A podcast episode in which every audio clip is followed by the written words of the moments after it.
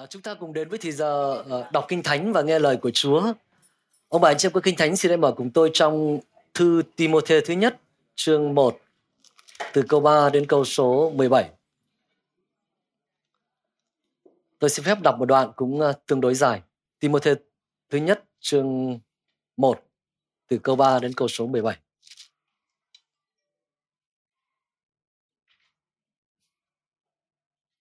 À, ai có kinh thánh có thể theo dõi trong kinh thánh hoặc là theo dõi trên màn hình. Như ta đã khuyên con lúc ta đi Macedonia, con hãy ở lại tại Epheso để truyền bảo một số người không được dạy một giáo lý nào khác. Cũng đừng bận tâm đến những chuyện huyễn hoặc và những gia phả bất tận là những thứ gây ra tranh cãi hơn là mở mang công việc của Đức Chúa Trời trong đức tin. Mục đích của việc gian bảo là tình yêu thương đến từ tấm lòng trong sạch, lương tâm trong sáng và đức tin chân thành. Một số người đi chạch mục đích đó đã xa vào những cuộc tranh luận rỗng tuếch. Họ muốn làm thầy dạy luật mà không hiểu lời mình nói hoặc điều mình quả quyết. Chúng ta biết luật pháp là điều tốt nếu được sử dụng đúng đắn. Và biết rằng luật pháp đã được đặt ra không phải cho người công chính mà cho những người phạm pháp và phản nghịch những kẻ vô luân và tội lỗi, những kẻ bất khiết và phàm tục, những kẻ giết cha mẹ và giết người, những kẻ tà dâm và đồng tính luyến ái, những kẻ buôn người, nói dối, khai man và tất cả những gì chống lại với giáo lý chân chính. Đó là điều dạy dỗ từ tin lành, vinh quang của Đức Chúa Trời hạnh phúc mà ta đã được giao phó. Ta cảm tạ đấng ban năng lực cho ta là Đức Chúa Giêsu Christ, Chúa chúng ta vì Ngài đã xét ta là trung tín và chỉ định ta phục vụ Ngài. Dù trước đây ta vốn là kẻ phạm thượng, bắt bớ, sắc láo, nhưng ta đã nhận ơn thương xót vì lúc ấy ta đã hành động một cách ngu muội do lòng vô tín. Thật ân điển của Chúa chúng ta đã chan chứa trên ta cùng với đức tin và tình yêu thương trong Đức Chúa Giêsu Christ. Đây là lời chắc chắn và hoàn toàn đáng tiếp nhận. Đức Chúa Giêsu Christ đã đến trong thế gian để cứu vớt tội nhân. Trong những tội nhân đó, ta là người đứng đầu. Sở dĩ ta nhận được ơn thương xót là để Đức Chúa Jesus Christ tỏ bày sự nhẫn nhục trọn vẹn của Ngài đối với ta là tội nhân hàng đầu, dùng ta làm gương cho những ai sẽ tin Ngài để được sự sống đời đời. Nguyện sự tôn kính và vinh quang đời đời vô cùng thuộc về vua muôn đời, bất tử, vô hình, tức là Đức Chúa Trời duy nhất. Amen. Tôi xin phép đọc lại câu số 15. Đây là lời chắc chắn và hoàn toàn đáng tiếp nhận. Đức Chúa Jesus Christ đã đến trong thế gian để cứu vớt những người có tội. Trong những người có tội đó, ta là hàng đầu.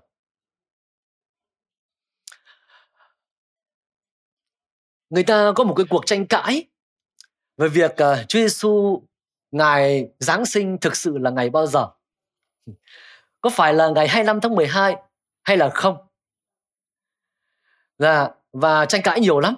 Người thì nói rằng là phải vào tháng 10 cơ. Người thì thậm chí đến bây giờ cũng có người nói rằng là Chúa Giáng sinh hoàn toàn có thể là vào ngày 25 tháng 12. À, và nếu mà chúng ta tra kinh thánh thì đúng là thực sự là trong kinh thánh không có ghi chép lại một cách thật là chính xác là Chúa Giêsu có phải là Giáng sinh vào ngày 25 tháng 12 hay không? Và cái gì mà Kinh Thánh không ghi chép lại một cách chính xác và lặp đi lặp nhiều nhiều lần thì có lẽ đó cũng không hẳn là cái điều mà thật sự quá quan trọng. Cái quan trọng hơn lại không phải là Chúa Giêsu đã giáng sinh chính xác vào ngày nào. Nhưng mà điều quan trọng hơn lại là Chúa Giêsu giáng sinh vì mục đích gì? Và trong đoạn kinh thánh mà chúng ta vừa đọc á, thì Phaolô nói một cách quả quyết rằng lời này là lời chắc chắn, đáng đem lòng tin trọn vẹn mà nhận lấy. Đó là Đức Chúa Jesus Christ giáng sinh để cứu những kẻ có cứu những kẻ có tội. Chúng ta biết ngày nay thì Giáng sinh trở thành cái ngày lễ vô cùng phổ biến rồi. Dạ. Thậm chí là ờ, ở Việt Nam chúng ta đúng không? Chúng ta đi vào siêu thị hay là đi vào chung cư nơi nào cũng thấy qua câu cây thông cả. Ờ, chung cư của chúng tôi họ cũng tổ chức giáng sinh cho cho trẻ em. Nói chung là khắp nơi tổ chức giáng sinh. À, mùa giáng sinh thì đặc biệt những ai mà buôn bán thì có lẽ đây là cái mùa hơi bị được nhỉ? Tại vì là nó có dịp khuyến mãi uh, giáng sinh. À, và ai cũng chờ đợi những cái ngày này.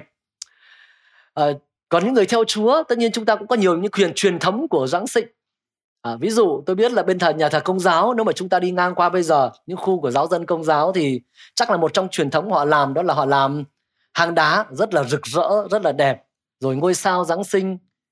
Còn uh, tin lành thì uh, cũng có truyền thống của tin lành. Thông thường thì tôi nghĩ rằng là truyền thống của tin lành đó là uh, diễn kịch nè uh, đúng không? Tập hát này.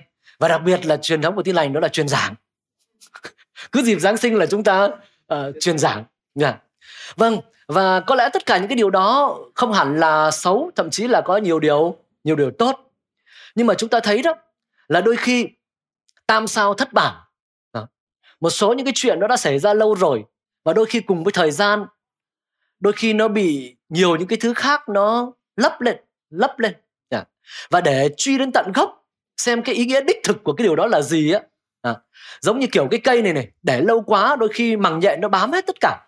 À, và bây giờ để biết đích thực cái cây nó là cái gì, đôi khi chúng ta phải gạt bớt đi những cái tấm mạng nhện, những cái cái cái bao phủ đây này, để xem cốt lõi của nó là là điều gì yeah.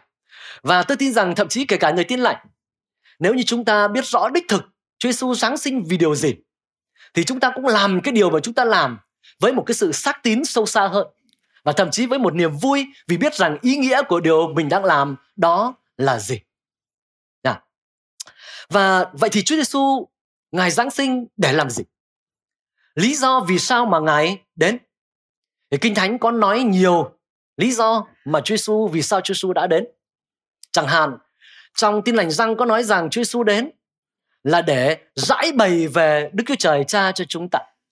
Không có ai thấy Đức Chúa Trời, chỉ có con một là đấng ở trong lòng cha, là đấng đã đến để giải bày về cha, bày tỏ về cha, giải thích về cha cho chúng ta biết.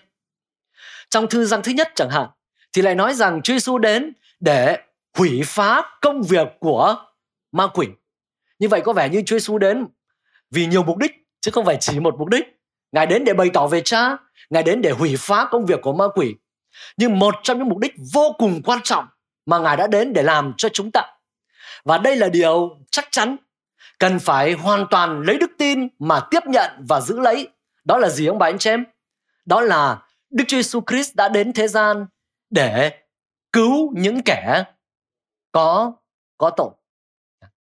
Và tôi thiên nghĩ điều này là còn càng cấp bách và cần được nhắc nhở hơn nữa là ở chỗ có lẽ phần đa trong chúng ta, lúc mà chúng ta đến với Chúa Giêsu thì phần đa có lẽ là chúng ta đến bởi vì một lý do gì đó, chứ cũng chưa hẳn là vì tôi thấy mình tội lỗi quá cho nên quyết định đến với Chúa Giêsu. Không biết ở đây có ai thấy tự nhiên một ngày đẹp trời nào đó thấy mình sao mình tội lỗi thế nhỉ và quyết định đi tìm Chúa Giêsu không? À, ờ, à, thế anh em giống tôi. Yeah. Tôi đoán là phần đại tất nhiên có lẽ là cũng có những trường hợp như vậy.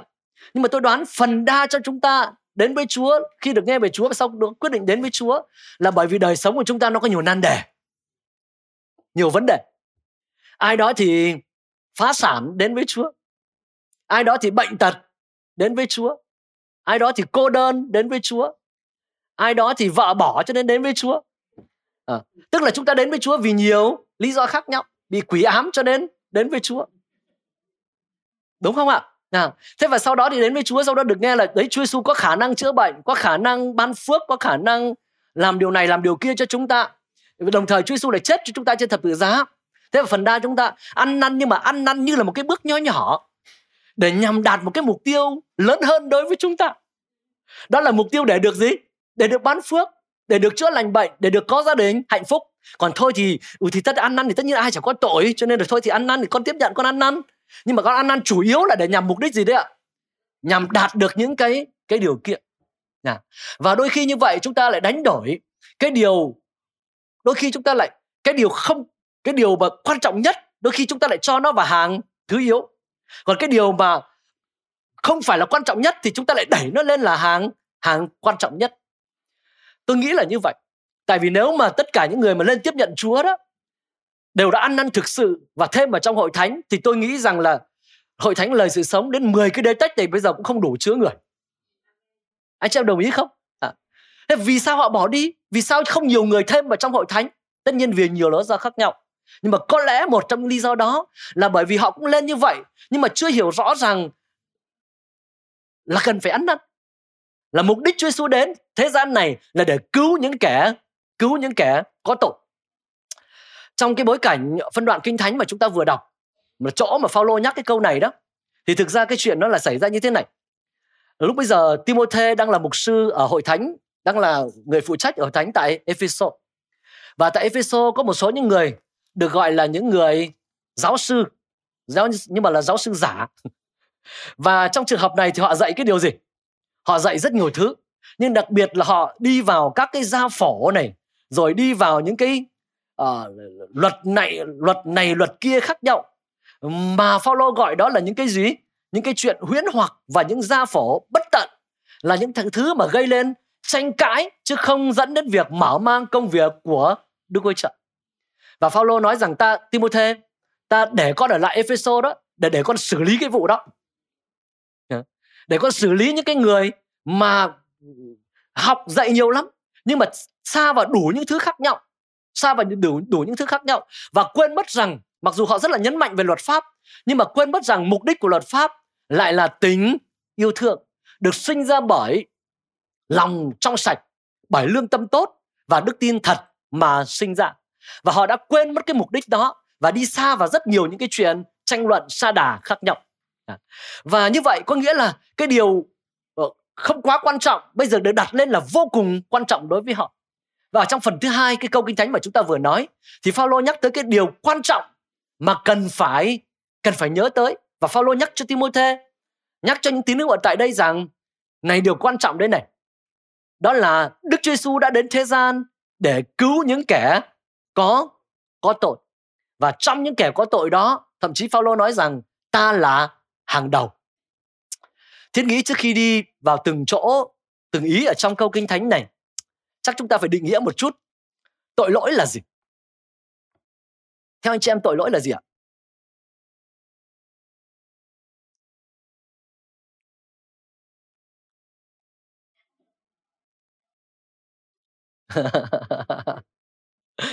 tội lỗi là gì ờ, ai đó nói vi phạm đúng không ạ dạ vâng trong thư răng à, thứ nhất có nói rằng tội lỗi là sự vi phạm luật pháp của Đức Chúa Trời. Yeah. Cho nên nếu có thể nói thì đó là tội lỗi là vi phạm luật pháp của Đức Chúa Trời đã bày tỏ qua luật pháp đối với người Do Thái. Và anh chị em nói thế thì tôi đâu có tội đâu, tôi người ngoại chả liên quan gì Do Thái. Và bày tỏ qua lương tâm của mọi người. Cho nên dù người ngoại không có luật pháp của người Do Thái nhưng mà luật pháp của Đức Chúa Trời ấy cũng đã được ghi vào đâu? Ghi vào trong lương tâm của chúng ta. Và tội lỗi là sự vi phạm luật pháp của Chúa, vi phạm lương tâm mà Chúa đã đặt vào trong lòng của mỗi một con người. Người ta nói rằng luật pháp của người Do Thái có 613 điều răn tất cả. Dạ. Nhưng mà những điều mà Chúa săn dạy bao gồm hai điều, hai khía cạnh. Khía cạnh thứ nhất là những điều một số những điều mà cần không được làm. Và thứ hai nữa đó là những điều mà cần phải phải làm.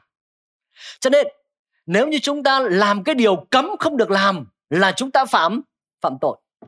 Nhưng đồng thời nếu như như cái điều mà chúng ta cần phải làm mà chúng ta lại không chịu làm, thì có nghĩa là chúng ta cũng làm sao? Phạm tội. Và tôi thấy rằng tôi phạm cả hai. Cái điều chúa cấm tôi không được làm, thì tôi đi làm. Còn cái điều mà chúa bảo rằng tôi cần phải làm, thì tôi lại làm sao? Không làm. Anh chị em có giống tôi không? Cho nên, không phải chỉ, không phải chỉ là không được thờ thần tượng, nhưng mà còn phải thờ phượng Đức Chúa Trời. Không chỉ là ngươi chớ ăn cắp mà còn là hãy dùng tay mình để làm công việc lương thiện để có cái gì đó giúp đỡ cho người khốn khó. Không chỉ là ngươi không được thù hận mà còn là ngươi phải yêu thương. Tức là bao gồm cả điều không được làm lẫn điều cần phải làm. Và à, tội lỗi là như vậy. Và tôi nghĩ rằng khi mà nói đến thế rồi có lẽ phần đa chúng ta đây đều đồng ý với tôi rằng tất cả chúng ta đều phạm cả hai. Ở đây có ai không giống không? không phạm không ạ thì cho giơ tay cái để sau giờ này tôi đến tôi cắp sách bút để tôi học. Nhưng có lẽ là tất cả chúng ta đều đã từng phạm phạm cả à. và chúng ta sẽ thấy rất là uh, vui mừng khi biết rằng Chúa Giêsu đến thế gian để cứu kẻ có tội. Như đã nói Chúa Giêsu đến để đặt để làm nhiều mục đích. Nhưng một trong những mục đích quan trọng của ngài đến để làm cho loài người chúng ta đó là ngài đến để cứu những kẻ có tội cái sứ mệnh ấy thậm chí còn được phản ánh ngay trong tên gọi của Chúa. Khi mà thiên sứ đến báo tin cho Joseph, đừng ngại lấy Mary làm vợ, vì Mary sẽ sinh một con trai. Và thiên sứ bảo với Joseph rằng, ngươi phải đặt tên của con ấy là Giêsu. Và tên của người, tên gọi Giêsu có nghĩa là gì? Tên của người Do Thái thì mọi tên đều có một cái ý nghĩa nhất định nào đó. Vậy thì tên gọi Giêsu có nghĩa là gì? Thiên sứ giải thích luôn cho Joseph vì con trai ấy sẽ cứu dân mình ra khỏi khỏi tội. Hallelujah. Như vậy là ngay cái tên gọi của Chúa cũng có nghĩa là Chúa sẽ cứu loài người ra khỏi ra khỏi tội lỗi. Và Chúa đến để nhằm đạt mục đích đó. Ngài đã sống một cuộc sống vô tội. Thực ra thì để cứu chúng ta ra khỏi tội, Ngài phải sống một cuộc sống vô tội. Thế còn nếu mà Ngài mà cũng có tội thì Ngài không thể cứu được chúng ta ra khỏi ra khỏi tội. Cho nên Ngài đã sống một cuộc sống vô tội. Và có lẽ cao trào của cái điều đó đó là lúc mà Chúa Giêsu bị cám dỗ ở trong đồng vắng. Còn nếu một con người mà không bị cám dỗ thì đôi khi họ không phạm tội. Nhưng mà cái không phạm tội họ được bộc lộ bộc lộ rõ nhất là lúc mà họ bị cám dỗ. Và tôi có thể tưởng tượng được cái cảnh lúc mà Chúa Giêsu khoảng 30 tuổi. Và Ngài đã được đầy, đầy dẫy Thánh Linh. Nhưng mà Thánh Linh đã dẫn Chúa Giêsu đến nơi đồng vắng để làm gì? Để chịu ma quỷ cám dỗ, để chịu ma quỷ cám dỗ. Nào. Và hãy nhớ rằng sứ mệnh của Chúa đến là để cứu chúng ta ra khỏi ra khỏi tội. Khác với tôi với ông bà anh chị em một chút đó là đôi khi chúng ta phạm tội cái nho nhỏ thì chả hệ trọng gì mấy, chả liên quan đến ai. Đúng không ạ? Nhưng mà Chúa Giêsu khác nhé kể cả là ở nơi phòng riêng, chỉ cần một cái tội nhỏ xíu thôi, thì cái sứ mệnh của Chúa đã bị phá vỡ. Ngài sẽ không còn là chiên con không tì vết nữa. Và sứ mệnh đó sẽ bị phá vỡ, sẽ bị phá hỏng. Và tôi có thể tưởng tượng được Satan ma quỷ, chắc chắn là nó dồn hết công lực của nó. Trong cái đoạn đó, trong Luca, có mô tả tên gọi của nó là kẻ cám dỗ. Satan là kẻ cám dỗ đến cùng với Chúa Giêsu khi mà ngài đã kiêng ăn ở trong nơi đồng vắng đó. Và tôi có thể tưởng tượng, con người thì không ai biết điều này. Con người không ai biết cả. Một mình Chúa ở nơi đồng vắng thôi. Nhưng mà tôi có thể tưởng tượng được là trên thiên đàng á các thiên sứ nhìn xuống và hồi hộp như thế nào bởi vì chỉ cần phạm một lần thôi một chút thôi thì Giêsu không còn có thể hoàn thành được sứ mệnh đến thế gian để cứu những kẻ có tội. Có lẽ trong ngày hôm đó, vũ trụ chắc chỉ có một mình Đức Chúa Trời Cha là yên tâm thôi. Tại vì Ngài tin tưởng ở con của Ngài. Nhưng mà chắc các thiên sứ là vô cùng hồi hộp còn ma quỷ, từ trước đến giờ, ta chưa thất bại trước bất kỳ một người nào. Anh chị em đồng ý không? Kẻ cám dỗ chưa thất bại trước bất kỳ một người nào. Trước mừng là nó thắng mấy lần rồi. Trước hưng thì còn thắng nhiều hơn. Nha. Nhưng mà thậm chí là trước david, nó đã từng từng thắng. Trước môi xe nó đã từng từng thắng. Và này, thậm chí trước Adam và Eva. Hai con người được sống ở trong một cái hoàn cảnh lý tưởng mà nó đã từng từng thắng. Cho lần này chắc chắn là nó dồn hết công lực nếu có thể gọi như vậy. Để làm gì? Để cám dỗ Chúa Giêsu xem có thắng được ngài hay không. Nhưng tất cả chúng ta đều biết cái câu chuyện đó. Dù ma quỷ có thể dùng sự mê tham của mắt, mê tham của xác thịt và sự kiêu ngạo của đời để tấn công Chúa Giêsu. Nhưng trong tất cả mọi điều đó, Chúa Giêsu của chúng ta đã đã thắng. Chiến thắng sự cám dỗ ở nơi đồng vắng. Người duy nhất, người đầu tiên chiến thắng được kẻ cám dỗ. Và Kinh Thánh chép rằng Ngài đầy dẫy quyền phép của Đức Thánh Linh và trở về. Và Ngài bắt đầu đi giao giảng về nước Đức Chúa Trời. Đi giao giảng về đường lối của Đức Chúa Trời. Và thưa ông bà anh chị em, khi Chúa Giêsu giao giảng như vậy, Chúa Giêsu đã giảng chống lại tội lỗi. Và có thể nói rằng một số người nói rằng là có ai đó đọc kinh thánh và đoán là chắc là Đức Chúa Trời trong cựu ước là Đức Chúa Trời nghiêm khắc, còn Đức Chúa Trời tân ước là Đức Chúa Trời nhân tử. Nói chung Đức Chúa Trời cựu ước là hơi khó tính. Còn Đức Chúa Trời tân ước là Đức Chúa Trời dễ tính. Đọc vậy có lẽ là không đúng. Tại vì nếu mà chúng ta đọc trong những gì mà Chúa Giêsu dạy đó thì thương bà anh chị em, thậm chí Chúa, Chúa Giêsu tôi còn cảm thấy là Ngài còn đời đã khó rồi Ngài còn làm cho nó khó hơn. Các ngươi có nghe lời người ta nói với ngày xưa rằng ngươi chớ phạm tội tà dâm. Nhưng ta nói thật với các ngươi này, ai trong mà ngó đàn bà mà động lòng tham muốn là đã phạm tội tà dâm trong lòng cùng với người rồi. Vậy có phải là khó hơn hay dễ hơn? À, à có đúng không ạ?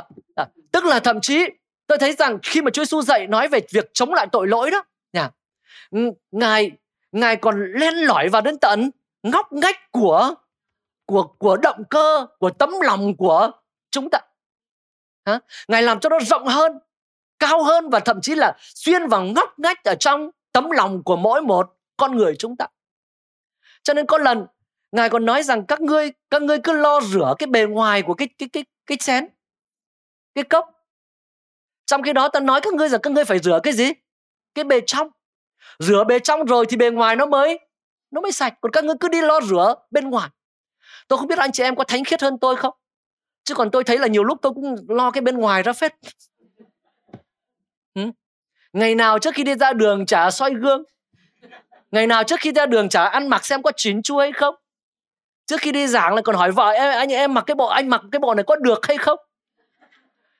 À, và đôi khi không biết chúng ta có tự hỏi là trước khi đi ra đường có chịu xoay cái trong này hay không? Có vẻ như chúng ta chú trọng cái bề ngoài hơn là cái bề trong. Còn Chúa Giêsu thì lại chú trọng cái bề trong. Ngài xuyên thấu vào cái bề trong đi sâu hơn và nhấn mạnh vào vào bên trong này nữa này, Chúa Giêsu cũng dùng những từ vô cùng nghiêm túc và hệ trọng để cảnh báo về hậu quả của tội lỗi. Thực sự tôi đọc mà nhiều lúc rùng mình. Chẳng hạn Chúa Giêsu nói rằng ừ, Chúa Giêsu là người người nói nhiều nhất về địa ngục, ông bà anh chép ạ. Người nói nhiều nhất về địa ngục. Cựu ước không có nói nhiều. Nhưng mà trong tân ước mới bày tỏ nhiều hơn và cái người bày tỏ nhiều nhất về địa ngục, về hỏa ngục là nơi mà có lửa không hề tắt, vân vân và vân vân, lại ra từ miệng của ai? Miệng của Chúa Giêsu. Nhiều nhất. Và Chúa Giêsu triệt để với tội lỗi đến mức Ngài nói rằng nếu mà tay các ngươi xui các ngươi phạm tội thì chặt tay mà vất đi. Vì thà là thiếu tay mà vào sự sống còn hơn là đủ tay mà xuống địa ngục. Mắt các ngươi xui các ngươi phạm tội, móc mắt mà quăng đi. Có ai dạy triệt để đến mức độ như vậy không? Vì thà là thiếu mắt mà vào sự sống, còn hơn là đủ mắt mà mà xuống hỏa ngục. Tức là Ngài dạy một cách cảnh báo một cách rất là hệ trọng đối với vấn đề tội lỗi.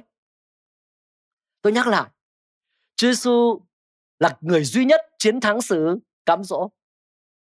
Chúa Giêsu dạy rất nghiêm khắc về vấn đề tội lỗi, thậm chí đi sâu vào bên trong lòng động cơ của con người chứ không phải chỉ là những điều răn và luật lệ bên ngoài. Chúa Giêsu cũng đưa ra những cảnh báo rất là hệ trọng về hậu quả của tội lỗi. Không chỉ đời này mà còn đời sau. Thậm chí nữa này. Chúa Giêsu à, khi mà nói về vấn đề tội lỗi, thậm chí đôi khi một số chủ đề đang nói về chủ đề khác mà Chúa Giêsu cũng lái về chủ đề tội lỗi và không cho phép những người trò chuyện cùng với Ngài biến tội lỗi thành một cái khái niệm chung chung để mà tranh luận. Tôi sẽ đưa dẫn chứng. Trong Luca chương 5, Khi có một số người đến nói với Chúa Giêsu rằng là Chúa Giêsu ơi, Phi Lát nên ác lắm. Giết một số người rồi đem trộn máu của họ cùng với cái của tế lễ của họ. Chắc là họ đang chờ đợi rằng Chúa Giêsu cũng sẽ nổi máu của anh hùng dân tộc đúng không? Để bảo vệ những người do Thái đang dâng của lễ và bị Phi Lát hành hạ một cách một cách tàn nhẫn như vậy. Tưởng là được Chúa an ủi. Ai dè được Chúa nói cho câu như thế nào? Chúa nói như thế này. Các ngươi cứ tưởng rằng mấy người đó bị giết là phạm tội nặng hơn những người khác hay sao? Không đâu. Chính các ngươi cũng sẽ bị hư vong nếu không ăn năn tội lỗi và quay về cùng với Đức Chúa Trời. Không chỉ vậy, Chúa Giêsu còn bồi thêm một cái cái ví dụ nữa. Còn 18 người bị tháp Silo sập xuống đè chết. Có phải vì họ tội nhiều nhất trong thành Jerusalem không? Không đâu. Các ngươi cũng sẽ bị hư vong như vậy nếu như không chịu ăn năn. Có nghĩa là thay vì bàn luận về vấn đề đó, đúng không ạ? Thay vì như là một cái khái niệm gì đó xa xôi và bàn luận về như vậy thì Chúa Giêsu lại đưa cái vấn đề tội lỗi ra thành cái vấn đề mà chính cá nhân những người đang nói chuyện với Chúa cần phải đối diện. Không phải chỉ tội lỗi xa vời ở bên ngoài kia, không phải chỉ là nhân chi sơ tính bổn thiện hay là tính bổn ác, mà tội lỗi của mỗi một người trong chính chúng ta đây. Chúa Giêsu rất nghiêm khắc với vấn đề tội lỗi. Nhưng bên cạnh đó lại một điều tưởng như là nghịch lý. Đó là Chúa Giêsu lại giao thiệp với tội nhân. Hallelujah. Ngài tha tội cho những tội nhân. Chúa Giêsu được nổi tiếng là bị kết tội, bị buộc tội là cái ngài ngài làm sao ăn uống với cái phường tội lỗi với những người có tội. Và Chúa Giêsu lại giao thiệp với những người tội nhận. Chúa Giêsu nói tha tội, dù cái tội đó có khủng khiếp đến đâu đi nữa. Có người bị bắt tội quả tang phạm tội này tội kia và chiếu theo luật pháp thì phải bị ném đá và nhiều người muốn ném đá người đó nhưng mà Chúa Giêsu lại không ném đá và lại bênh vực người đó và nói rằng tội lỗi của người đó vẫn có thể được tha. Hallelujah. Vì Chúa Giêsu đến để cứu những kẻ có tội. Chúa Giêsu cảnh báo nghiêm khắc về tội lỗi bởi vì Ngài đến để cứu kẻ có tội. Chúa Giêsu sống một đời sống vô tội bởi vì Ngài đến để cứu những kẻ có tội. Chúa Giêsu tha thứ cho những người có tội bởi vì Ngài đến để cứu những kẻ có tội. Và có lẽ, thưa ông bà anh chị em, cái nơi mà bộc lộ rõ nhất điều này về việc Chúa Giêsu đến để cứu kẻ có tội là sự Chúa bị phán xét và lên thập tự giá. Có lẽ không chỗ nào mà bộc lộ nhiều như vậy những tội lỗi của tất cả của loài người chúng ta. Lúc mà Chúa Giêsu bị bắt, rồi bị phán xét, và sau đó bị đóng đinh trên thập tự giá, chúng ta có thể thấy những cái tội lỗi nào của loài người chúng ta được bộc lộ rõ ràng hơn bao giờ hết. Chúng ta thấy sự mưu mô của con người, anh chị em đồng ý không? Những người lãnh đạo do thái bởi vì không trực tiếp giết được chúa giêsu cho nên nó mưu mô và đẩy vào, đẩy chúa giêsu vào người la mã để phi lát phi lát giết. Đúng không ạ? Chúng ta thấy sự phản bội của con người ai đã phản bội chúa judah đã phản bội chúa chúng ta thấy sự hèn nhát của con người ai đã chối chúa Führer đã chối Chúa. Các môn đồ khác cũng bỏ chạy gần hết. Chúng ta thấy sự bàng quang trước tội lỗi của con người. Phi Lát là quan tổng trấn đáng lẽ phải xét xử cái vụ án này cho ra hồn. Thì ông lại làm sao? Ông rửa tay trong chậu nước và nói rằng ta, ta vô tội. Ông tự đặt câu hỏi là chân lý là cái gì? Và không điều tra cho đến nơi đến chốn cái vụ này. Trong khi đó trách nhiệm là của ai? Của ông. Cho nên ở đó chúng ta thấy được, thực sự là thập tự giá việc Chúa Giêsu bị đưa lên thập tự giá, hội tụ những tội lỗi của con con người chúng ta, dẫn đến việc Chúa Giêsu bị đưa lên trên thập tự giá nhưng mà cũng tại cái nơi đó, chúng ta lại thấy rằng Chúa Giêsu thực sự là đấng là đấng vô tội đấng vô tội. Vì ngài đến để cứu những kẻ có tội. Tại sao chúng ta có thể nói rằng Chúa Giêsu là đấng vô tội được bộc lộ ra lúc bấy giờ? Anh chị em thấy đó. Khi Chúa Giêsu bị chân thập tự giá, bị đóng đinh chân thập tự giá, thì cái lời nói của ngài ngài nói gì với cha? Ngài cầu nguyện với gì với cha? Tất cả chúng ta đều biết. Ngài nói rằng, lạy cha, xin hãy tha tội cho họ. Hallelujah dù con người tội ác như vậy nhưng mà Chúa Giêsu lại cầu nguyện với cha và nói rằng xin cha hãy tha tội cho họ và ngài tìm ra được một lý do có vẻ hợp lý nhất để xin cha tha tội cho họ. Đó là gì? Vì họ không biết cái điều mà họ làm. Tôi mà bực ai ấy, nhiều khi tôi còn tìm thêm lý do để có người đó bị bị buộc tội. Nhưng mà ở đây Chúa Giêsu lại tìm ra lý do để cha tha tội cho những người đang đóng đinh mình đang bắt bớ mình.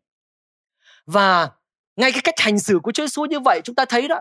Cho nên hai cái người trộm cắp bị đóng đinh ở bên cạnh. Có một trong hai người đã nêu ra, đã nói như thế nào? Đã nói với cái người phạm tội kia đó rằng, sao ngươi đến bây giờ mà không chịu ăn năn? Chúng ta chịu như thế này, hình chúng ta chịu là xứng đáng với việc mà chúng ta chúng ta làm. Nhưng mà người này không có tội lỗi chi hết. Tôi tự hỏi bà, ông ông này ông có sống cùng với Chúa Giêsu bao giờ đâu? Bây giờ mới sống thôi. Mà ra, dám kết luận rằng người này không có tội gì hết. Tại vì tôi thiết nghĩ rằng trong những cái lúc như vậy nó bộc lộ ra cái cái ở bên trong của con người. Mà mà nơi bị đóng đinh trên thập tự giá nơi bị đối xử như vậy bị vu oan bị đóng đinh đau đớn như vậy. Nhưng mà từ Chúa Giêsu vẫn ra cái điều gì anh chị em? Ra điều tốt lành ra sự tha thứ. Cho nên cái tay trộm cắp đó đã kết luận một cách rất khôn ngoan rằng người này không có phạm tội chi cả Chúa Giêsu không phạm tội chi cả, vì Ngài đến thế gian để cứu những kẻ có tội. Hallelujah. Và chúng ta đều biết chuyện diễn ra sau đó. Sau ba ngày Chúa Giêsu của chúng ta đã phục sinh. Tội lỗi đã không thắng được Chúa Giêsu. Sự chết đã không thắng được Chúa Giêsu. Kinh Thánh nói rằng cái nọc của sự chết là tội lỗi. Ai phạm tội là bị tội, bị cái chết nó làm sao? Anh chị em tưởng tượng giống như con ong vậy, hả? Chúng ta biết nó có cái nọc, đúng không? Và nó chí vào ai đó là gì? Cái chất độc của con ong đó sẽ sẽ sẽ vào cái người đó. Thì sự chết, nó có cái nọc của nó và chỉ cần nó nó bay bay đến đâu đó và nó gì đấy ạ Chích vào ai đó, là cái người đó sẽ có sự chết ở bên trong mình và ở đây ai đã từng bị sự chết chích vào người Adam và tất cả chúng ta đúng không? Nhưng mà Chúa Giêsu không bị cái nọc đó. Chích cho nên ngài đã thắng được sự chết và thắng được tội lỗi. Và vì Chúa Giêsu thắng được tội lỗi, cho nên ngài có thể cứu chúng ta ra khỏi tội lỗi. Bởi thập tự giá, ngài có thể tha tội cho chúng ta. Và bởi sự sống lại của ngài ngài có thể thêm sức mạnh cho chúng ta để chúng ta chiến thắng được tội lỗi. Hallelujah. Chúa giêsu đến thế gian để cứu những kẻ có tội. Ngài đến thế gian để cứu những kẻ có tội. Chúa giêsu đến thế gian để cứu những kẻ có tội. Và cái điều hệ trọng là thế này, này. Khi biết Chúa Giêsu đến thế gian để cứu kẻ có tội rồi thì điều hệ trọng tiếp theo là thế này. Nhưng mà chúng ta lại chỉ được cứu. Đó là khi chúng ta ý thức được tội lỗi của mình. Hallelujah ý thức được tội lỗi của mình. Ở đây Phaolô đã ý thức rất rõ tội lỗi của mình. Đến mức ông nói rằng là trong số những kẻ có tội đó, ta là hàng hàng đầu. Và ông nói rằng ta trước đây là cái người làm sao? Phạm thượng. Phạm thượng. Gì nữa? Bắt bớ. Tại vì ông đã từng bắt bớ hội thánh của chúa. Và gì nữa đây ạ? À? hung bạo. Hung bạo tôi đọc cái phần này và tôi nói ông Phaolô ông cứ khiêm tốn thế chứ. Ông làm gì đến mức hàng đầu? Nhỉ chúng ta biết rằng Phaolô trước đây là người Pharisee rất là nghiêm ngặt. Mà mà sao ông lại hay là ông khiêm tốn hay sao mà ông nói rằng trong số những kẻ có tội đó ta là hàng đầu? Không không phải khiêm tốn, mà bởi vì ông nhận thức được tội lỗi của mình. Nhận thức được tội lỗi của mình. Thực ra ờ, tôi không biết ông bà anh chị em khi mà nghe về việc là Chúa Giêsu đến để cứu người có tội. Và chúng ta ai cũng có tội, thì ông bà anh chị em cảm thấy thế nào? Chứ tôi nhớ hồi đầu tôi được nghe về cái điều đó. Khi mà đến hội thánh, và người ta nói rằng con người mình ai cũng phạm tội cả, thì tôi rất bực mình với người đó. Tôi nói rằng là, làm gì mà khủng khiếp thế? Tất nhiên ờ, tôi không hoàn hảo, mọi người không hoàn hảo, nhưng mà chúng ta nhờ giáo dục, rồi nhờ học tập, rồi nhờ các thứ vân vân, chúng ta sẽ được thay đổi chứ làm gì đến mức mà con người ai cũng cũng phạm tội cả. Làm gì mà khủng khiếp thế?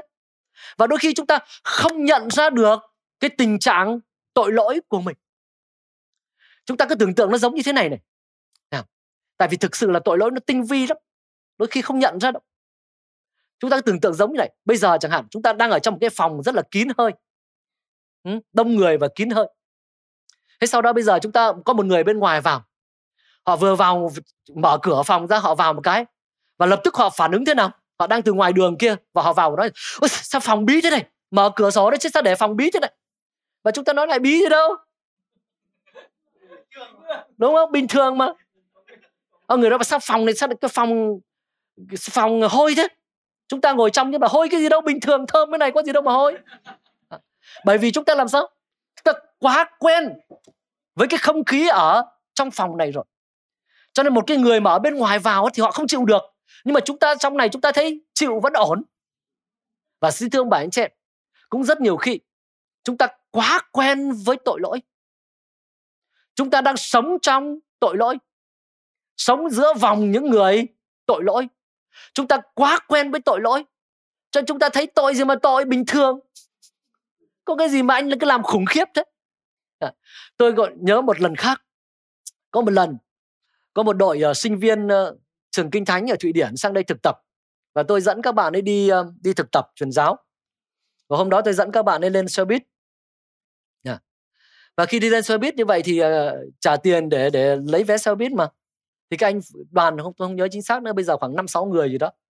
Nhưng mà thì anh xe anh anh phụ xe thì anh thu đủ tiền. Nhưng mà anh đưa có một cái vé tượng trưng thôi. Đưa một cái vé tượng trưng cho tôi thôi.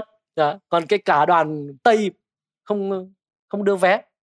Thế và các bạn tây các bạn ấy đòi hỏi bằng được đưa vé cho chúng tôi phải đưa vé cho chúng tôi trả tiền rồi phải đưa vé cho chúng tôi. Ờ, ai ở đây hiểu ý của anh phụ xe? Tôi cũng hiểu ngay cho nên tôi tôi thì tôi hiểu ý mà và tôi thấy cái chuyện đó nó bình thường. Thế và tôi giải thích cho các bạn ấy. Nhưng các bạn bảo là rất là không bình thường. Như thế không thể được. Phải đưa vé đấy đòi băng được là phải đưa đưa, đưa vé xe ở thụy điển không bao giờ có chuyện như vậy. Ở thụy điển không như vậy, nhưng ở việt nam nó vậy đấy. Nó bình thường. Đúng không ạ? Nên nó nó bình thường. Và và tôi giải thích các bạn, nhưng mà sau đó tôi mới ngộ ra một điều ừ nhỉ. Đúng là cái mà không bình thường ở một số nước khác. Ở nước chúng ta là quá bình thường.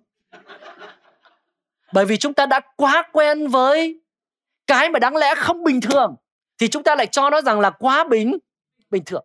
Cho nhiều khi chúng ta cũng quá quen với tội lỗi rồi cho nên chúng ta thấy thơm mà, có vấn đề gì đó. Phòng này vẫn thoáng khí mà, có vấn đề gì đâu nhưng mà Chúa Giêsu từ trời, nơi thánh khiết vô cùng đến đây và ngài không thể chịu nổi. Amen. Cho nên ở trong đền thờ đấy, người ta buôn bán ở trong đền thờ, người ta làm đủ mọi thứ trong đền thờ, bình thường, có gì đâu. Mà Chúa Giêsu đến thì ngài làm sao? Không thể chịu nổi nữa và phải làm sao đấy ạ? Mặc dù rất hiền lành và nhân từ, vẫn phải bện cái roi và quất cho mỗi đứa một trận. Amen ôi, cầu xin chúa. Cầu xin chúa để chúng ta đừng trở nên bất bình thường kiểu đó. Amen. Cầu xin chúa thương xót chúng ta, đúng thật như vậy. Đó, cho nên đôi khi, vì chúng ta sống trong một cái thế giới như thế này, lại đặc biệt là trong một cái đất nước như thế này nữa, cho nên rất nhiều khi chúng ta quen với vấn đề tội lỗi. Nói dối là chuyện bình thường, không nói dối mới là bất bình thường. Cái thằng này hâm à? Mày như từ từ rời xuống vậy tức là phải nói dối thì nó mới là bình thường chứ. À. Nhưng mà thưa anh chị em, Chúa Giêsu nói rằng vào ngày phán xét, người ta sẽ sẽ khai ra mọi lời hư không từ miệng mình, nói ra. Vậy là có bình thường không?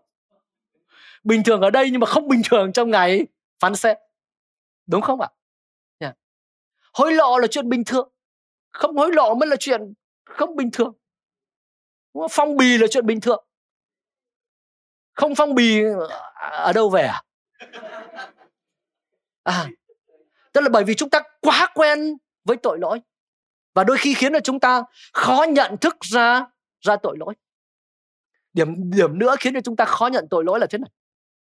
Là vì tội lỗi, nhiều khi cái hậu quả của tội lỗi nó lại không xảy ra liền. Thế nó mới lừa dối chứ còn tội lỗi mà nó cứ xảy ra liền thì tôi nghĩ rằng chẳng ai trong chúng ta muốn phạm tội nữa nếu mà hậu quả nó xảy ra liền chắc chúng ta đều biết có cái câu chuyện ở uh, phim hoạt hình về cái người gỗ Pinocchio đúng không cứ nói dối cái thì cái mũi nó làm sao dài ra ừ. nhưng mà đây tôi xin hỏi anh chị em ai trong số chúng ta đã từng nói dối giơ tay à. nếu mà tất cả chúng ta mà đã từng nói dối và mũi đã đều dài ra thì tôi thiết nghĩ tôi cũng giống như anh chị em thôi mũi của tôi đến kia rồi. và chúng ta sẽ không dám, ai dám đến đây nữa. Bởi vì hậu quả của tội lỗi đôi khi nó chưa xảy ra nhãn tiền. Nhưng xin thương bà anh chị em, đừng lấy cái đó, tôi nhắc nhở chính mình, để mà bỡn cợt với tội lỗi. Phaolô cũng trong chương 5 trong sách Timôthê này, ông nói rằng có những người thì tội lỗi bị tỏ ra trước khi phán xét. Có những người thì tội lỗi được bày tỏ sau khi trong khi bị phán xét về sau, nhưng mà không có tội nào giấu được hết cả. Cho nên tội lỗi chắc chắn sẽ dẫn đến hậu quả. Mặc dù có thể đôi khi hậu quả nó không xảy ra liền. Nói dối một lần thấy mũi chẳng dài gì cả, mà đôi khi còn được việc đó thành ra nhiều khi quen miệng, đúng không ạ? Nhưng mà hậu quả chắc chắn sẽ dẫn tới. Và một điều nữa này, anh bạn chị tội lỗi. Nhiều khi chúng ta khó nhận thức tội lỗi lại còn thế này nữa này. À, cái này đúng là chớ trêu lúc Chúa Giêsu đến thế ở à, xuống thế giới này, này à, thì những cái người mà đến với ngài nhiều nhất và ăn năn kinh thánh gọi đó lại là những người phường thâu thuế và những kẻ có tội đi điếm. Và có lần Chúa Giêsu phải nói rằng ta nói thật với các ngươi nhé cái phường thâu thuế và đi điếm á, chúng sẽ vào nước thiên đàng trước các ngươi. Các mục sư ấy cẩn thận. Amen.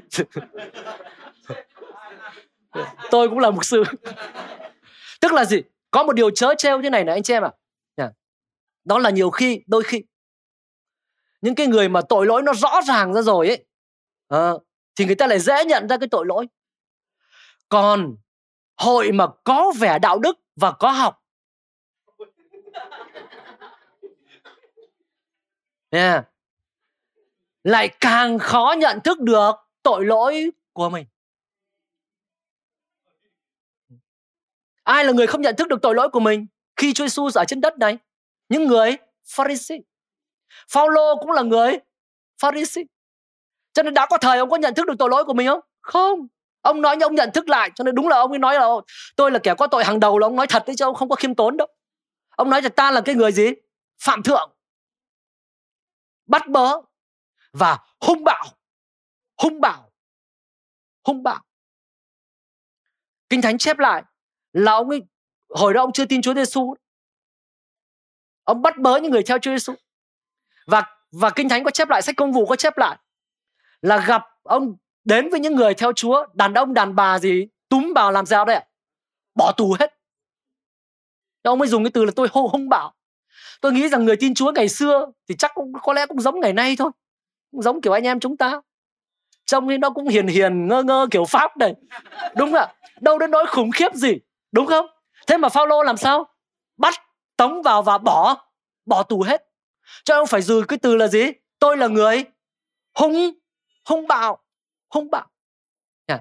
cho nên đôi khi đôi khi cái người có học cái người mà cố gắng đạo đức, đôi khi lại không nhận ra được cái tình trạng tội lỗi của mình. Tôi đã từng trò chuyện với một số người tu luyện rồi, và tôi thấy rằng nhiều khi không ai kiêu ngạo bằng những người tu luyện. Tôi nói thật đấy và tôi cũng trò chuyện với một số mục sư trong đó có tôi rồi tôi cũng thấy rằng không ai đôi khi gan lì bằng các mục sư. Ờ, tức là tức là đôi khi cái cái cái đó nó để khiến cho chúng ta trở nên khó nhận thức được cái tình trạng của chính mình. Ờ, tôi kể tiếp câu chuyện nữa. Có hồi ờ, tôi đi uh, xe máy từ Hà Nội về quê tôi ở Thái Bình.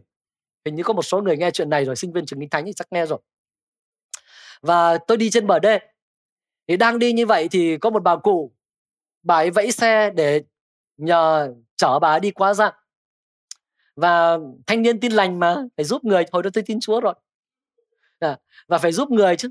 Và tôi dừng lại để cho bà cụ lên xe. Và tôi chở bà ấy đi bà ngồi đằng sau. Và anh chị em có biết cái cảm giác trong đầu tôi tôi nghĩ cái gì không? Mình được ấy nhỉ? À, mình cũng được ấy tốt bụng ấy chứ. Dừng lại để giúp người như vậy là đã giúp đỡ đúng là cái hành động giúp người thì cũng tốt thôi. Nhưng mà trong lòng đã nhen nhói cái gì rồi? Đã nhen nhói cái tự hào bản thân đúng không ạ? Đi một chút đi một chút thì đến cái làng bên cạnh cái nơi mà bà phải xuống. Bà ấy vỗ lưng tôi bà nói rằng dừng dừng dừng lại dừng lại bà xuống ở cái làng này. À, thế và tôi cố gắng để thắng xe phanh xe lại dừng lại để cho bà ấy xuống. Chỉ có điều là chưa kịp thắng hẳn thì bà nhảy từ trên xe máy bà nhảy xuống mất rồi dạ, đây là câu chuyện thật. Không thế và và tôi đi thì một chút nữa thì tôi mới dừng lại được xe. Tôi quay lại tôi thấy bà nằm một chỗ rồi. À. và anh chị có biết là là trong đầu tôi cái gì xảy ra trong đầu tôi không? Hả? À không kịp cái chuyện biết thế không giúp là sau mới nghĩ. Còn lúc bây giờ tôi nghĩ chết bây giờ mà quay xuống bà ấy chết thì sao nhỉ? À.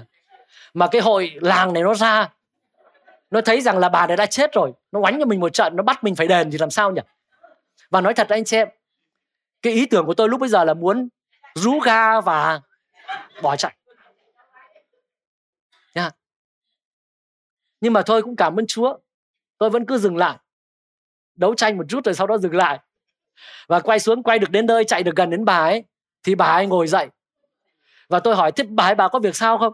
Bà nói là, không sao, cháu cứ đi đi lạy chúa nhưng mà tất nhiên lần sau giúp người đúng là phải khôn ngoan hơn yeah. phải khôn ngoan hơn khi giúp người nhưng mà đấy là bài học khác nhưng ý tôi muốn nói là gì là cái diễn biến ở trong lòng của tôi ấy. Ừ? lúc mà giúp được một chút thì tự hào, kiêu ngạo còn lúc xảy ra chuyện thì hèn nhát vô cùng tôi là như thế đấy cho nên quả thật chúng ta cần Chúa Giêsu đến thế gian để cứu những kẻ có tội và trong những kẻ có tội đó tôi là hàng đầu C.S. Lewis là một ông giáo sư rất giỏi của hai trường, trường Oxford và trường Cambridge.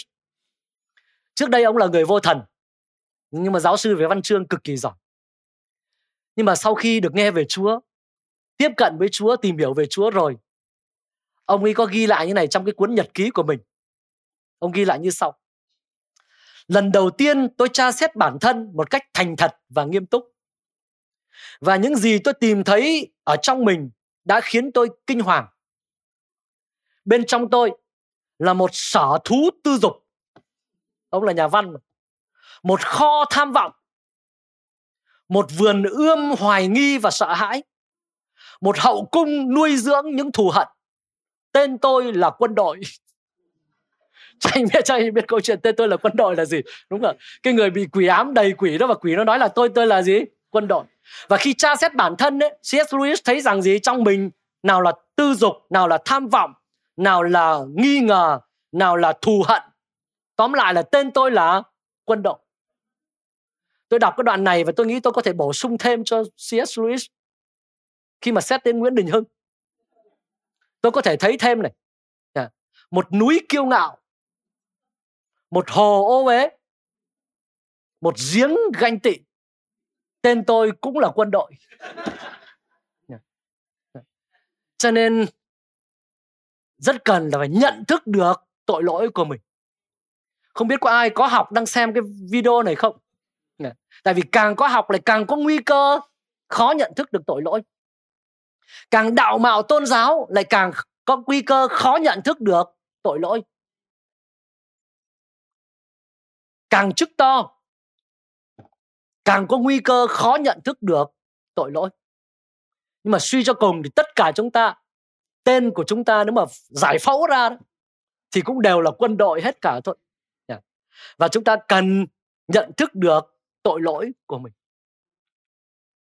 Và ý cuối cùng phước hạnh khi nhận thức được tội lỗi của mình khi chúng ta nhận thức được tội lỗi của mình thì cũng lại là lúc mà chúng ta nhận thức được ân điển của Chúa Chúa Giêsu đến để cứu kẻ có tội. Hallelujah. Chúa Giêsu đến để cứu kẻ có tội. Anh chị em ơi, khi chúng ta nhận thức được tội lỗi của mình, chúng ta sẽ thấy quyền năng thay đổi của Chúa Giêsu đối với chúng ta. Khi Phaolô đã nhận thức rằng trong số những kẻ có tội đó, ta là hàng đầu. Và chúng ta thấy rằng là Phaolô đã thay đổi hoàn toàn. Từ một con người vô cùng hung bạo như vậy, tôi thấy hiếm có một con người nào mà minh họa mà bày tỏ về tình yêu của Chúa một cách rõ ràng hơn là sứ đồ Phaolô. Ông nói như thế này trong thư Corinto thứ nhất chương 4. Ông nói rằng khi bị nguyền rủa, chúng tôi chúc phước. Khi bị bắt bớ, chúng tôi chịu đựng. Khi bị nói xấu, chúng tôi đáp lại một cách ôn tồn. Từ một con người vô cùng hung bạo như vậy mà Phaolô đã thay đổi rất nhiều. Trở thành một con người bày tỏ tình yêu thương. Bày tỏ tình yêu thương. Có lẽ một một cái cái trường hợp mà bộc lộ rất rõ cái trường hợp đó của ông đó là ông đối xử cái cách ông đối xử với hội thánh tại Corinto. Hội thánh mà nơi đích thân ông thành lập. Nhưng sau khi ông bị bắt bớ và đi nơi khác rồi, có một số người khác đến thì cuối cùng những người kia đã hội thánh Corinto đã theo những người đó, thậm chí là theo những sứ đồ giả và không còn công nhận chức sứ đồ của Phaolô nữa. Phaolô cử Timôthê đến để kêu gọi những người Corinto ăn năn. Không ăn năn đấy. Không không ăn năn. Dạ. Và Phaolô đã buộc phải gửi một người khác nữa là Tít đến để kêu gọi những người Corinto ăn năn. Và chúng ta biết Corinto thứ nhất chương 13 đoạn nổi tiếng nói về gì ạ? Tình yêu thương lại được viết ra trong cái bối cảnh như thế. Cho nên quả thật từ một con người hung bạo bây giờ chuyển thành một con người đầy dẫy tình yêu thương. Khi con người đó nhận thức được tội lỗi của mình. Hallelujah. Cho nên dù tội của chúng ta là gì? Có thể là ô uế, có thể là tư dục, có thể là kiêu ngạo, bất kỳ một điều gì. Khi chúng ta nhận thức được tội lỗi của mình và nhận thức rằng Giêsu đến thế gian để cứu kẻ có tội thì Ngài có thể cứu chúng ta khỏi cái tội lỗi mà chúng ta mắc phạm ấy. Amen. Vì Đức Chúa Giêsu đến thế gian để cứu những kẻ có tội. Nhưng Ngài không chỉ giúp đỡ chúng ta để chúng ta thắng hơn được tội lỗi, nhưng Phaolô còn nói tiếp như thế này. Đó là trong câu 16, ông nói rằng thậm chí Chúa Giêsu nhịn nhục với ta như vậy cũng để cho ta làm gương để thấy rằng gì Chúa Giêsu sẵn sàng đã cứu được một người như ta thì cũng cứu được tất cả mọi người khác. Tôi tin rằng lý do khiến cho Phaolô có thể chịu đựng được bắt bớ, đối đãi trước sự bắt bớ một cách hiền từ như vậy. Bởi vì ông biết rằng chính mình cũng đã từng đã từng như thế. Chính ông đã từng bắt bớ cho ông hiểu những cái người mà đang bắt bớ ông. Và ông nói rằng đấy, ta trước đây như vậy mà Chúa Giêsu đã cứu ta như vậy để cho ta là tấm gương về việc là dù tội lỗi như thế nào, Ngài cũng vẫn có thể tha thứ được. Dù tội lỗi như thế nào, Ngài cũng có thể giúp đỡ để chúng ta thắng hơn được tội lỗi. Và Phaolô kết bằng cái câu nói như thế này. Dùng ta làm gương cho những ai tin Ngài để được sự sống đời đời. Hallelujah. Cho nên kết quả của việc được nhận thức tội lỗi của mình, nhận thức được tội lỗi của mình và để Chúa Giêsu đến để cứu chúng ta ra khỏi tội là chúng ta sẽ có thể từ bỏ được tội lỗi, có thể có được một đời sống biến đổi và sau đó được bước vào sự sống đời đời. Hallelujah. Thiên đàng nơi mà Chúa sắm sửa cho chúng ta là nơi mà phi rơ mô tả là nơi mà sự công chính ăn ở. Tức là sự công chính ngự tại đó. Và không có một tội lỗi nào có thể được phép vào trong thiên đàng. Vào trong nơi hiện diện của Đức Chúa Trời. Cho nên Chúa Giêsu đến không phải chỉ để tha tội cho chúng ta, mà còn giúp đỡ chúng ta thắng được tội lỗi và đưa chúng ta vào trong sự hiện diện thánh khiết của Đức Chúa Trời. Hallelujah. Giáng sinh ngày nay đã trở thành, như đã nói từ lúc mở đầu, rất phổ biến. Và vì sao mà Giáng sinh trở nên hấp dẫn với rất nhiều người, thậm chí là những người không theo Chúa? Bởi vì họ thấy ô Giáng sinh cũng có nhiều cái phong tục hay hay. Tặng quà ai chả thích được tặng quà, đúng không ạ? Rồi uh, uh,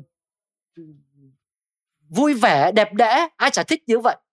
Và đặc biệt Giáng sinh lại còn có những cái vật biểu tượng cho một số những điều mà lòng con người luôn luôn mong mỏi, lòng con người luôn khao khát. Có ngôi sao tượng trưng cho ánh sáng dẫn đường.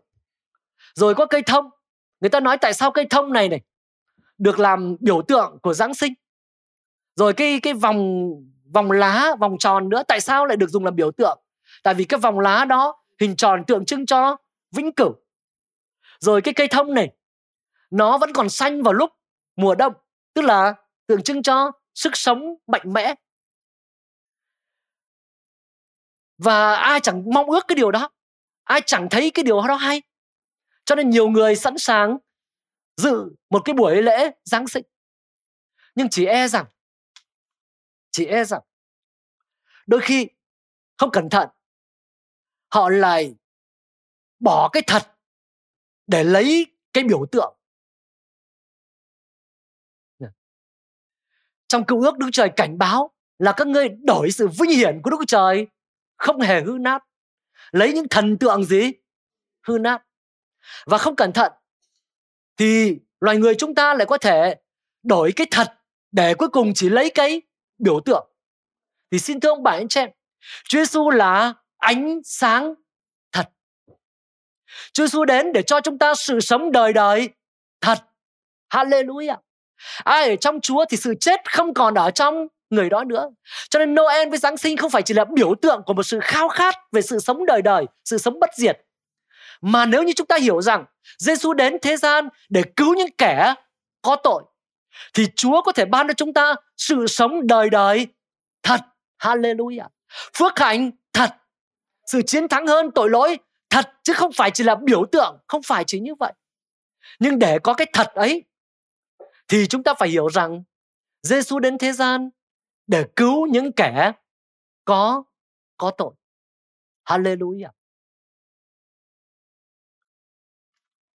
Kinh Thánh không có chép rằng tôi biết là chúng ta sẽ sắp tới này sẽ còn tiếp tục tổ chức nhiều sự kiện Giáng sinh.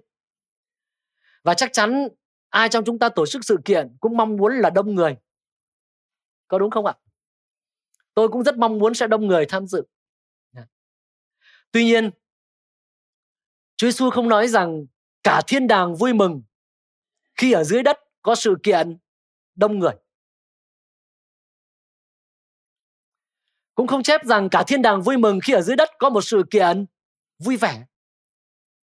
Mà chép rằng cả thiên đàng vui mừng khi một kẻ có tội ăn năn. Và để ăn năn thì tất nhiên họ phải nhận thức được tội lỗi của mình.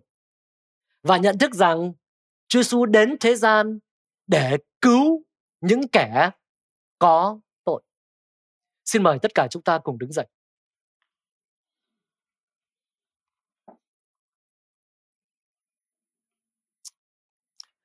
Hallelujah. Hallelujah, Chúa yêu dấu của chúng con. Chúng con cảm ơn Ngài vì Ngài đến thế gian để cứu chúng con. Cứu những kẻ có tội, Chúa ơi.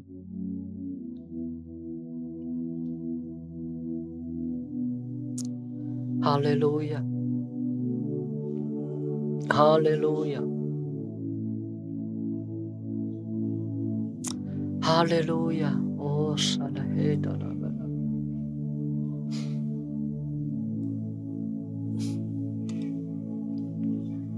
Hallelujah. Hallelujah. Oh, salaheda. Chắc có lẽ điều đầu tiên tôi xin kính mời hội thánh chúng ta xin Chúa soi xét lòng của chúng ta đời sống của chúng ta Xin Chúa soi xét từng ngóc ngách suy nghĩ việc làm của chúng ta. Vì Chúa Giêsu đến để cứu kẻ có tội. Phaolô viết những câu này. Ông nói rằng trong số những kẻ có tội đó ta là hàng đầu. Người ta nói rằng ông không dùng động từ quá khứ trong lúc bấy giờ mà ông dùng động từ thời hiện tại.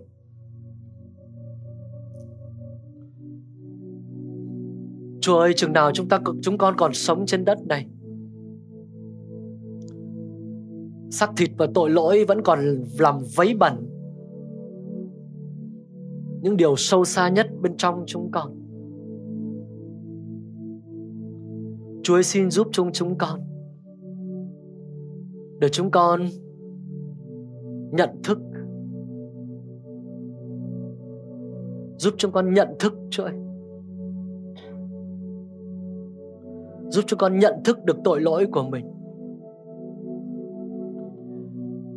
Chúa ơi, chúng con sẽ không mãi vạch trần hay chế nhạo tội lỗi của người khác. Nhưng xin giúp chúng con nhận thức được tình trạng của chính mình. Hallelujah. Vì Ngài đến thế gian để cứu kẻ có tội.